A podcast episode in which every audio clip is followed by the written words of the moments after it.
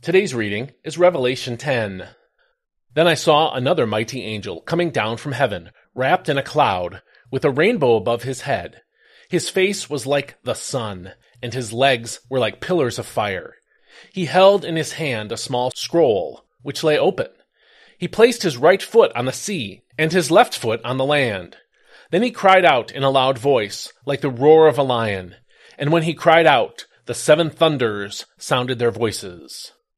When the seven thunders had spoken, I was about to put it in writing, but I heard a voice from heaven saying, Seal up what the seven thunders have said, and do not write it down.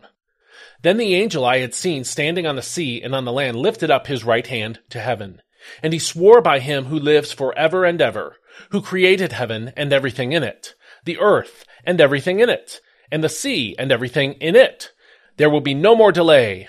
But in the days of the voice of the seventh angel, when he is about to sound his trumpet, the mystery of God will be fulfilled, just as he proclaimed to his servants, the prophets.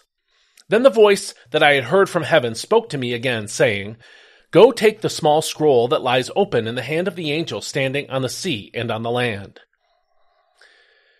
And I went to the angel and said, Give me the small scroll. Take it and eat it, he said. It will make your stomach bitter, but in your mouth it will be as sweet as honey. So I took the small scroll from the angel's hand and ate it, and it was as sweet as honey in my mouth. But when I had eaten it, my stomach turned bitter. And they told me, You must prophesy again about many peoples and nations and tongues and kings. This is God's word. Before that seventh trumpet sounded, John saw the vision described in this chapter. While the language in this chapter describes a visually stunning scene, very little of what John saw here is interpreted for us directly. The mighty angel is another revelation of Christ.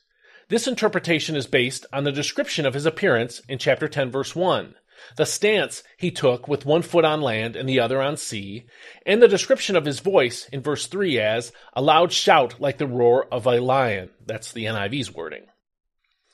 After seeing and hearing him, John was commanded to take the scroll he came with and eat it, in verse 9. This is a strange thing to do with a scroll, but God was making a point with visuals here. As John ate the scroll, it tasted great, according to verses 9 and 10, but it was nauseating when digested, according to verse 10. The scroll, then, is God's word, but particularly God's word of judgment.